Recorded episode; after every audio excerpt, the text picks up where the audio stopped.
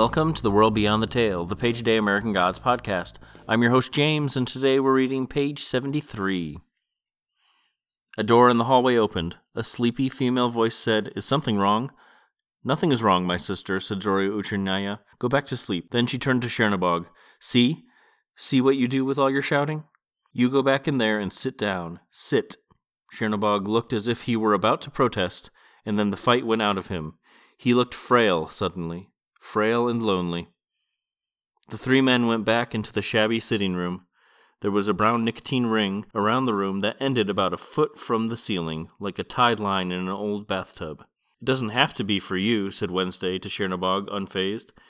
If it is for your brother, it's for you as well. That's one place you dualistic types have it over the rest of us, eh?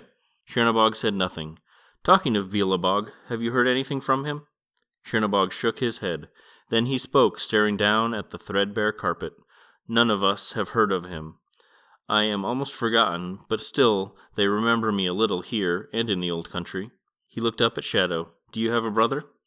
No, said Shadow, not that I know of. I have a brother. They say you put us together, we are like one person, you know? We are when we are young, his hair it is very blond, very light, and people say he is the good one. In my hair it is very dark, darker than yours even. And people say I am the rogue, you know? I am the bad one. And now time passes, and my hair is gray. His hair, too, I think, is gray.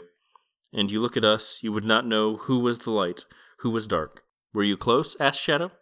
Close? asked Czernobog. No, we were not close. How could we be? We cared about such different things. There was a clatter from the end of the hall, and Zorya Vechernyaya came in. Supper in one hour, she said. Then she went out. Czernobog sighed. She thinks she is a good cook, he said. She was brought up, there were servants to cook. Now there are no servants. There is nothing. Not nothing, said Wednesday. Never nothing. And that's our page. Here, Zorya Polunochnaya wakes briefly to ask if something's wrong, but she doesn't appear on camera, as it were, so we'll leave her alone until we meet her more directly. Czernobog is scolded by Zorya Vechernyaya and and what will become a familiar sight, an old god sags a bit and looks frail and lonely. There's a lot of these sorts of moments of, of despondence or hopelessness from some of the old gods.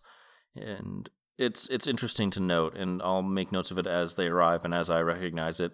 It's definitely a result of the rise of the new gods, and there's a distinct drop in the number of worshippers the old gods are getting. Sometimes, when these emotions are described, we'll get an idea for how the old gods scrape by, but instead, here we get a discussion of siblings.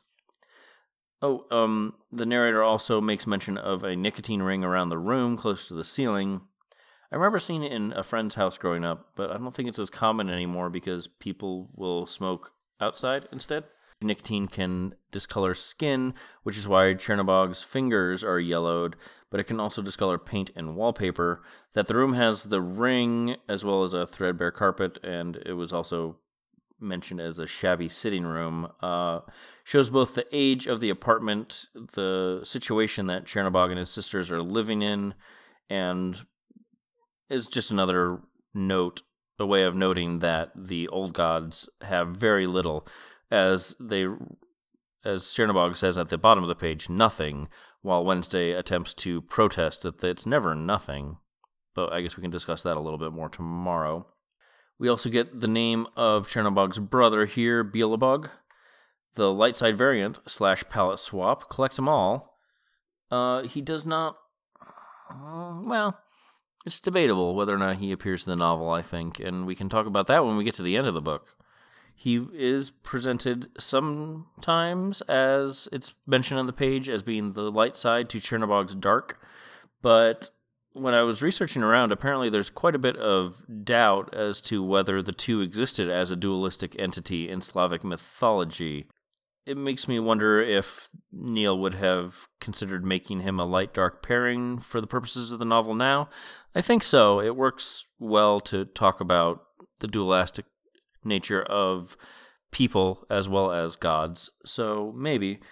And I couldn't find anything super specific about whether or not they are a pair, just that there's a few places that noted that it may not be quite as simple. There may be two separate gods that someone misconstrued and slapped together as a as a light and dark pairing. Uh, Wednesday and the Norse pantheon are distinctly white, and here we have another Caucasian slash Caucasian adjacent pantheon, and I wonder if that says more about Wednesday than it does about the novel as the whole, or even more about what it says about America. I think it's also interesting. Shadow doesn't just say, no, he doesn't have a brother. He says, no, not as far as I know, which it could just be him being diplomatic and playing his part in helping Wednesday recruit Czernobog, but it also could be that he's being truthful. We don't get a lot of information about Shadow's family life throughout the novel, and at this point we don't have we have barely anything really.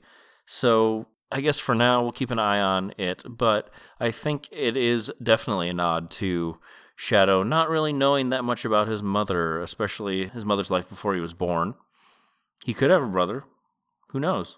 Uh, Shadow's response about brothers, we get a fairly lengthy paragraph from Czernobog about his brother. I think it's probably a response from Neil about how early Christians placed their good and evil black and white system onto other groups of deities, which I just talked about, and my notes are out of order, so I apologize for that. But it's something we can talk about too. There are uh, maybe one or two voodoo scenes, and that was a big thing um, when. Well, I'm not going to get into the history of voodoo now, but it will come up again. Czernobog then claims that both his hair and Belobog's hair are going gray, which means no one's probably going to be able to tell them apart anymore, which is a literal thing, but it's also, I think, a nod to identity within the novel and how it affects people like Shadow for certain, but it also affects the gods.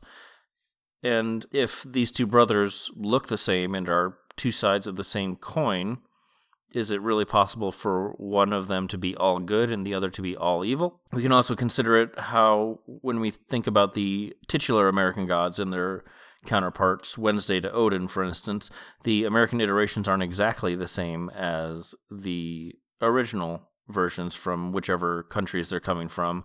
So if you went to Ireland, in the context of the novel, you would probably be able to find the original Mad Sweeney, but he would probably be significantly more Irish, not the Americanized Irish version we get when we meet Sweeney earlier.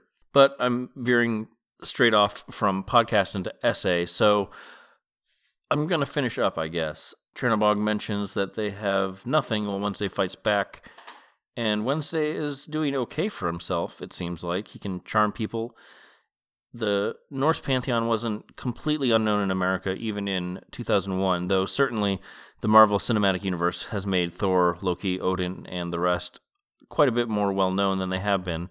But in 2001, maybe Thor, people might have known Odin or might have known Loki if they were comic readers or mythology people or something, but I don't know that I would have been able to name more than just one. So if if that's the case, how many people in 2001 would have been able to place Czernobog? One in 10,000? One in 100,000? I don't know, but I could be wrong. It's a discussion we can continue on the next page. So get in touch with us at the world beyond the at gmail.com or on Twitter at worldbeyondpod. Thank you to Julian Granganage for his version of St. James Infirmary Blues, which we use as our theme song. And thank you for listening. I'll be back tomorrow with another page, and remember, only the gods are real.